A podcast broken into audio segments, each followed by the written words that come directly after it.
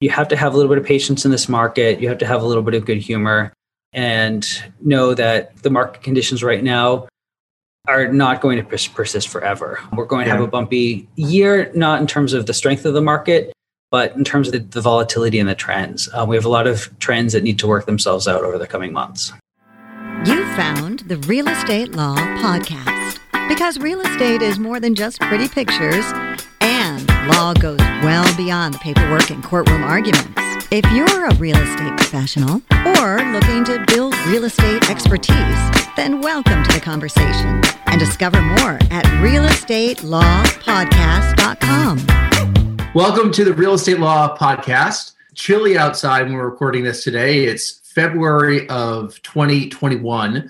So you might be listening to it shortly thereafter. You might be listening to it many months in the future. But welcome we are trying a new format out. So this is uh, our first time on video, so it's probably going to be a little bit rocky. And Rory, whose idea was this?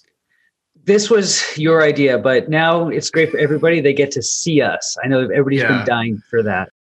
Yeah, I you know I think what's interesting is that since our last episode, which we'll address you know in a future episode, you know the world has changed an awful lot, and I think we're all used to having Zoom conversations since we've been doing it for the better part of, you know, the past year aggressively. So why not just use this platform to record the real estate law podcast is kind of what we thought. This is as in person as it gets for hopefully not much longer, but that's how it is. So, you know, with the Real Estate Law podcast, we talk about real estate, we talk about law, we talk about both at the same time sometimes, and sometimes we focus on one subject or the other. And today, one thing that we wanted to address was you know what we're seeing in the real estate market these days just nationally locally you know any any corner of the market that you that you look there is an inventory scarcity. And it's happened for a few reasons as to why inventory is scarce. And the consequences are you know pretty significant both for buyers and for sellers and you know, we think there are going to be some long-term ramifications throughout the year and into next year uh, as a result of what we're seeing right now. You know, Rory, you've been out there at open houses recently. Like, what's what's the deal? I mean, this is the story right now. There's really nothing. Anything else is secondary to the fact that we have such a, a tight inventory market out there that you know we have lines down the street for open houses. Every time something goes in the market, if it's a decent home, it gets snatched up quickly there are a lot of reasons for that. Some sellers are scared to sell right now because they don't want people walking through their homes, and that is actually keeping some inventory on the sidelines. Some sellers are afraid to sell because once they do, they're going to be jumping into the buyer pool just the same. Um, and they're afraid of that. And there's also a little bit of a mismatch between where people are leaving and where people are going. The fact that the mm-hmm. inner suburbs right now are the hottest market means that there really is a mismatch in inventory. There are way more buyers, especially in that geographic ring around Boston. Yeah. Than there than there are homes available. So things are getting scooped up quickly. And we're also into the regular seasonal the seasonality of it. In the wintertime, it's historically in a normal year when we have a smaller pool of inventory. So all that is compounding to to a pretty extreme case this year. Mm-hmm.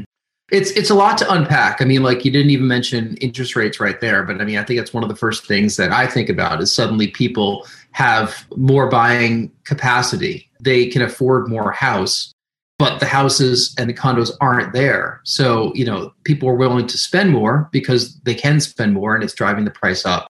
You know, which then leaves people that are selling their homes potentially in the dark if they have nowhere to go you know, ideally they're selling high in an expensive market and moving to a market that's a lot less expensive and their dollars can go really far. I mean, that's kind of the ideal situation when you're moving, but not, ev- not that doesn't happen with everybody. I mean, some people mm-hmm. are just upgrading in the same market or moving from the city to the suburbs or vice versa. You know, there's not so much influx coming into Boston these days which is strange. I mean, you know, I've been up here for 20 years. I mean, you've grown up, you grew up around here. I've rarely seen issues in the Boston market where things sit on the market a little bit longer than they have in the past. But that's exactly what's going on now because of the rush out to the suburbs.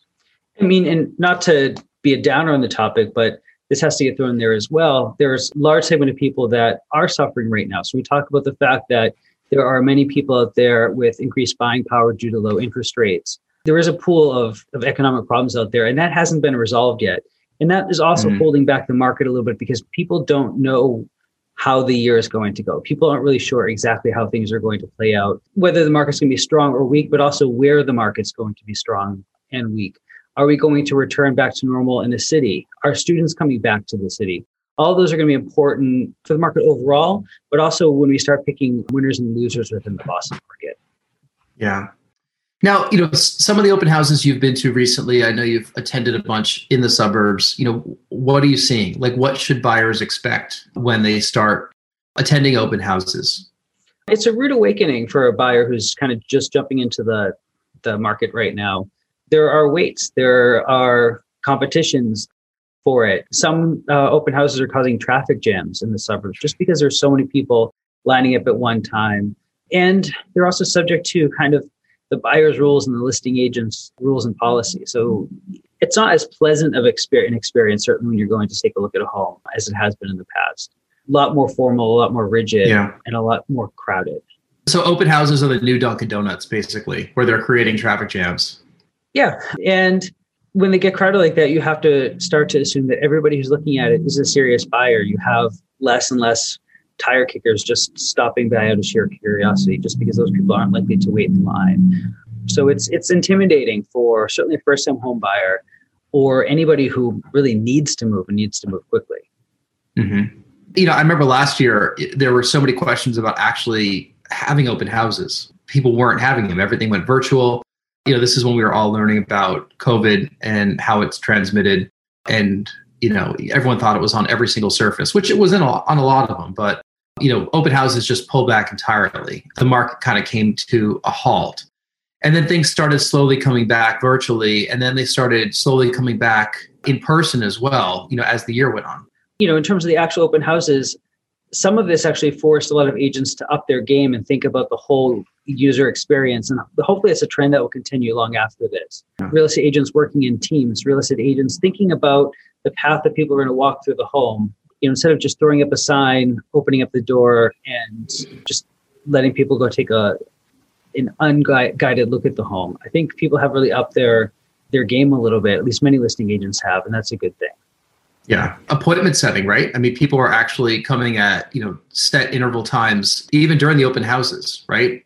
Yes, that was more prevalent early on. There, with some of these changes and, trends, there hasn't really been a, a, set of consistency. So some people will walk right right in and think that they have an appointment at a certain time because the listing agent said so, or, yeah. or the the buyer's agent said so and just asked for it. That's not really how it's it's working. They're, they're largely first come first serve at this point. Yeah, but we're also so, fortunate here in Massachusetts. When you look outside into other parts of the country, people are still not having open houses at all. You know, mm-hmm. still with inventory problems, but people are being forced to buy houses off of virtual tours, which are great, but they're no substitute to actually seeing the home. Yeah. Okay, so let's talk a little bit about what people should do to be prepared as they're about to enter, you know, this crazy market. You know, whether you're listening to this next week or listening to it later on in the spring, you know, we certainly expect the market to be exactly where what we're seeing right now, you know, because interest rates really aren't going anywhere anytime soon.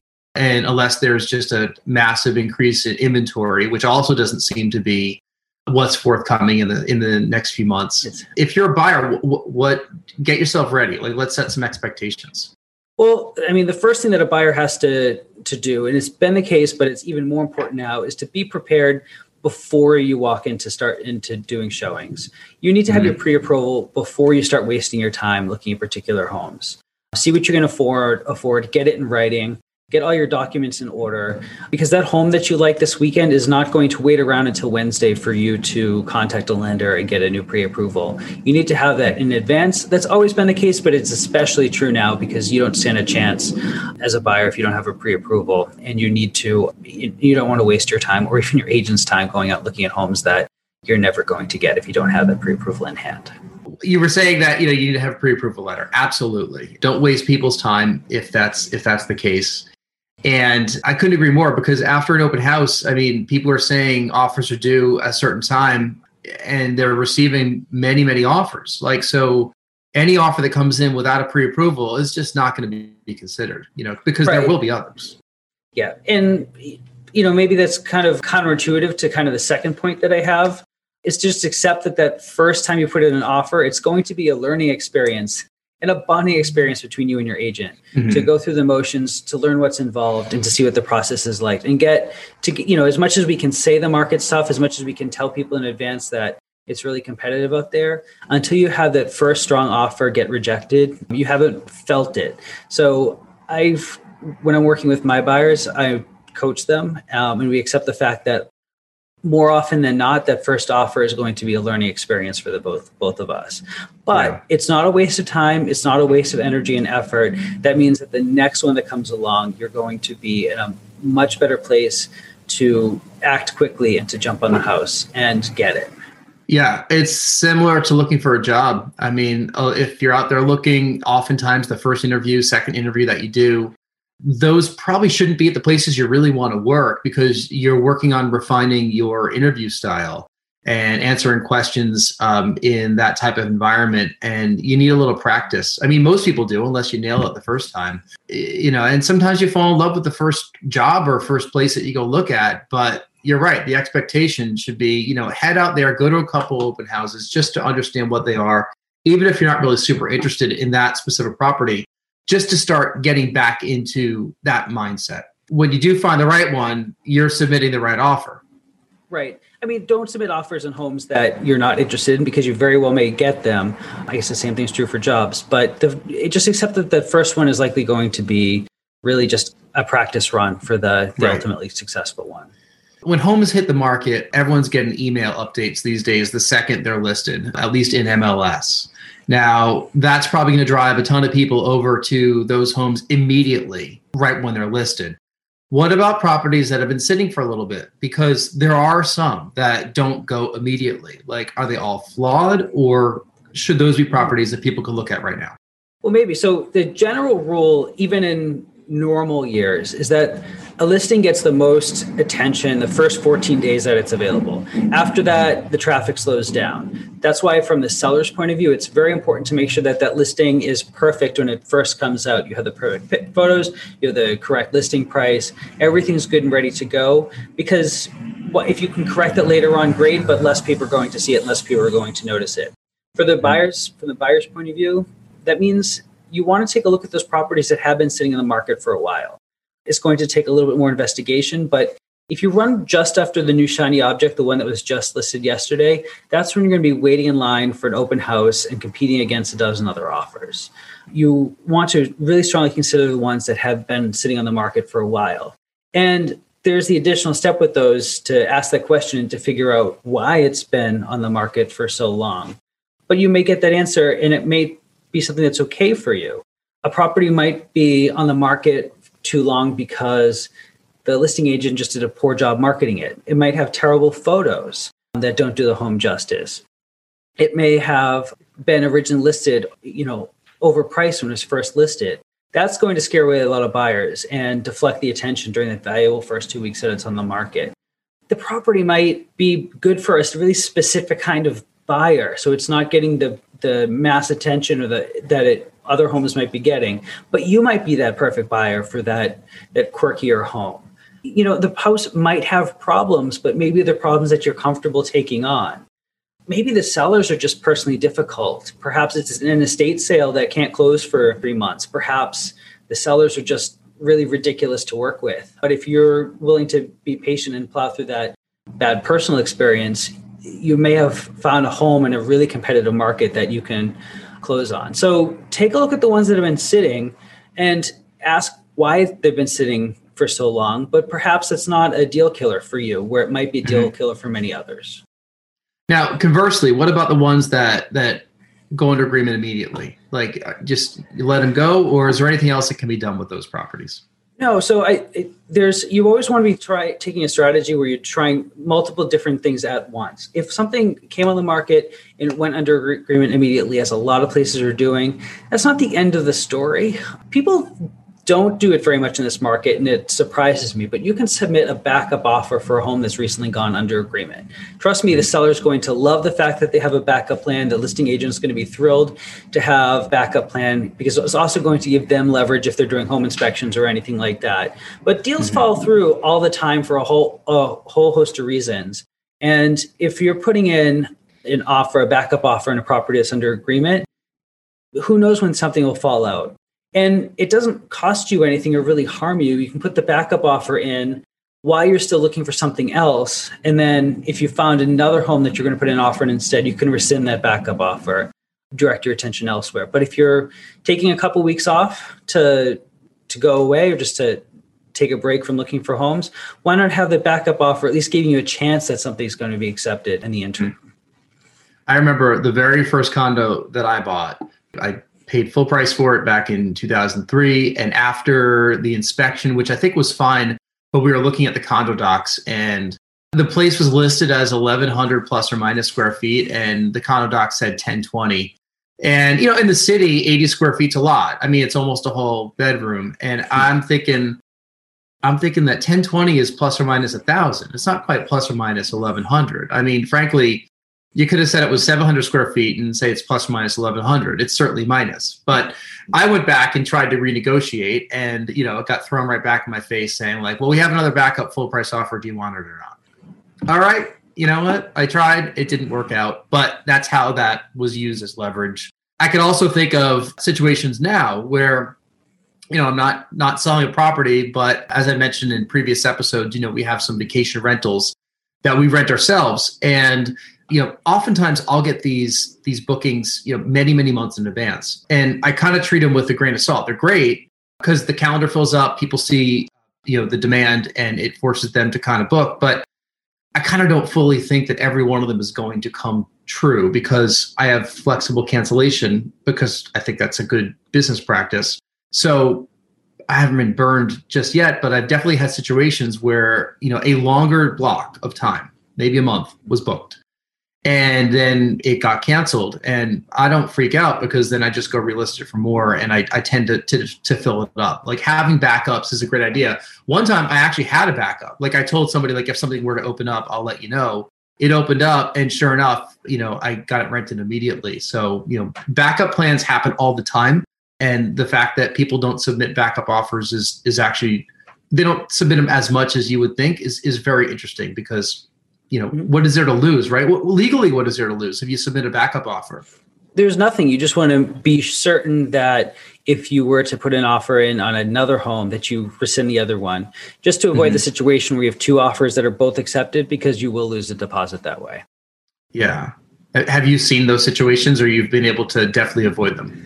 It's it's they're so easy to avoid that we've never actually encountered that. It's just right. a theoretical problem, I suppose. There's no rocket science to rescinding an offer. It's just, just sending a message to the other side. Right. Okay. We're talking to Rory Gill, attorney, broker, owner of Next Home Titletown Real Estate in Boston and Urban Village Legal, also here in Boston. We're talking today about you know just the craziness that's happening out there with the real estate market and and how there's very little inventory and you know people are getting as creative as possible to you know to look for the properties that you know they're eventually going to put offers in on and hopefully get accepted. What are a couple other things that might be a little bit outside the box that people aren't considering in a market like this? Yeah, so what we've covered so far are the more obvious options that buyers have, especially since the story of the real estate market right now is just the tight inventory but it's also to start looking elsewhere. So this requires maybe a little bit uh, more work with between you and your agent, but you want to be take a look at places that aren't necessarily on the market and available. So I start looking at properties that are where the listing has expired, the listing was canceled because those are homes that you know the seller has an interest in selling, but there's a story there as to why it didn't happen. So instead of just ignoring those properties, why not dig into what happened there? Try to mm make contact with the seller, get the story. And again, perhaps it's there's a problem that makes it difficult to market to the general public, but it may not be a problem for you. So it's a little bit of extra work. There's a lot of you know a lot more legwork to to make these deals happen. But in a, when there's tight inventory, why not look around to the properties that are off market or recently off market? They might be good mm-hmm. properties. Another thing that you can do to work with your agent on is take a look at properties that are listed for rent and see if you can put in an offer to purchase those properties. It doesn't, it's more work. You may receive a negative answer a, bunch, a lot of the time, but anything's for sale if there's an offer put before them. For a property that's available for rent, you can assume that there is a price or there is a reason why they would be interested in selling. So take a look at those properties too, drop an offer on them, even though they're not technically for sale or on the market. You know, here here's why that's a great idea. Uh, you know, we're seeing some vacancy rates that are higher than expected here in the city. There has been a eviction moratorium, right, for quite some time. Yep. And and there's also a lot of forbearance. A lot of mortgages might have entered forbearance, right? Is that the word? Mortgages. I'm just have, a, yeah yeah, I'm just the pretender yeah, here. So, some yeah. some mortgages have entered forbearance, and there's a whole another hour we could spend together talking about how that might work itself in the market. But you're you're right to point out the fact that there's a lot of uncertainty in the rental market right now, an incredible amount of uncertainty. Are schools mm-hmm. coming back? Are schools coming back in full force? Is the trend toward the suburbs going to be a persistent trend, or is it a, a one year fluke? Those are things that are not yet resolved and known. And landlords are definitely concerned about that situation. So an, an, offer to purchase provides them some certainty in a, in a in a really difficult market. Many of those landlords may want to hold them. They may see strength in the market, or it may just be for their goals that they want to keep the rental. But it's a good place to look for some extra homes that are available for sure. Yeah, absolutely.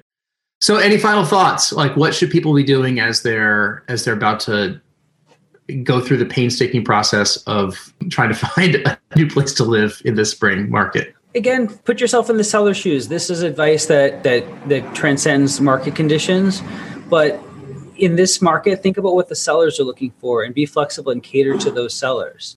In the end you can't offer more than you can afford. Don't do that. That's a bad strategy that will make your house poor and it's something that leads to instant regret. Don't offer what you can't afford. And i mean that with terms too don't cut back on home inspections if you can't shoulder the risk of there, there being bad conditions in the home. If you need to move now, don't offer delayed closing if that is something you really can't do. So offer only what you can. In the end, you're going to have to have some patience and a sense of humor as we go through this. You know, I have clients right now that are putting in very, very, very strong offers. And we've had a few weeks of heartbreak where they the the houses keep slipping away but you have to have a little bit of patience in this market. You have to have a little bit of good humor and know that this the market conditions right now are not going to persist forever. We're going to have a bumpy year, not in terms of the strength of the market, but in terms of the different the, the volatility and the trends. Uh, we have a lot of trends that need to work themselves out over the coming months. And, and you want to have a good lawyer also because you don't want to do anything that you're going to be bound to and you're in over your head or you can't get out of. I mean, that's one thing that I think you've always been good at is writing up offers and purchase and sales and all that stuff. But there's always there's always an out. Like I've always felt like there was an out just in case you need it. And I think that right now people would be tempted to just do anything possible to get the home, but sometimes you know there are limits because uh, you know you don't want to lose a lot of money. A lot of that work comes before the offer goes in. It's tempting to put in a strong offer offer more than you can afford both in terms of price and terms ahead of time and then deal with the fallout afterward. The best thing to do is just get prepared ahead of time. Get i mean get starting with that pre-approval but also understanding what what it is that you can offer what it is that you can do. And you're not going to do that on the same day that you go to an open house. There are many there are many people who are working for you along the way, attorneys, real estate agents, lenders, uh, home inspectors, and they're not all going to be available on Sunday at two o'clock, Sunday at four o'clock deadline. Mm-hmm. All those things are things that need to be work, worked out in advance. And the more you do that in advance, the stronger the offer you're going to be able to place and the better protected you're going to be. Right. So the moral of the story that we're seeing right now is that patience is a virtue, right? Patience and good humor are virtues. Good humor. All right. Well, on that, I'm going to get some ice cream before lunch because I feel like I need a little good humor. Just just shout um, today's sponsor. Yeah, we're not sponsored by them, but you know, hey, if they want to throw some money, like they can do that. Rory, where can we find you? I am at Next Home Titletown, nexthometitletownrealestate.com, and Urban Village Legal, urbanvillagelegal.com. Perfect. All right, great. Well, thanks again for sharing your thoughts on what's going on with this crazy real estate market that we're experiencing right now. Thank you all for listening to the Real Estate Law Podcast. My name is Jason Muth. This is Rory Gill, attorney broker of Next Home Titletown Real Estate and Urban Village Legal in Boston. And we will look forward to speaking with you on another episode. Thank you. Great. Thank you. This has been the Real Estate Law Podcast. Because real estate is more than just pretty pictures, and law goes well beyond the paperwork and courtroom arguments. We're powered by Next Home Titletown, Greater Boston's progressive real estate brokerage. More at nexthometitletown.com. And Urban Village Legal, Massachusetts Real Estate Counsel, serving savvy property owners, lenders, and investors. More at urbanvillagelegal.com.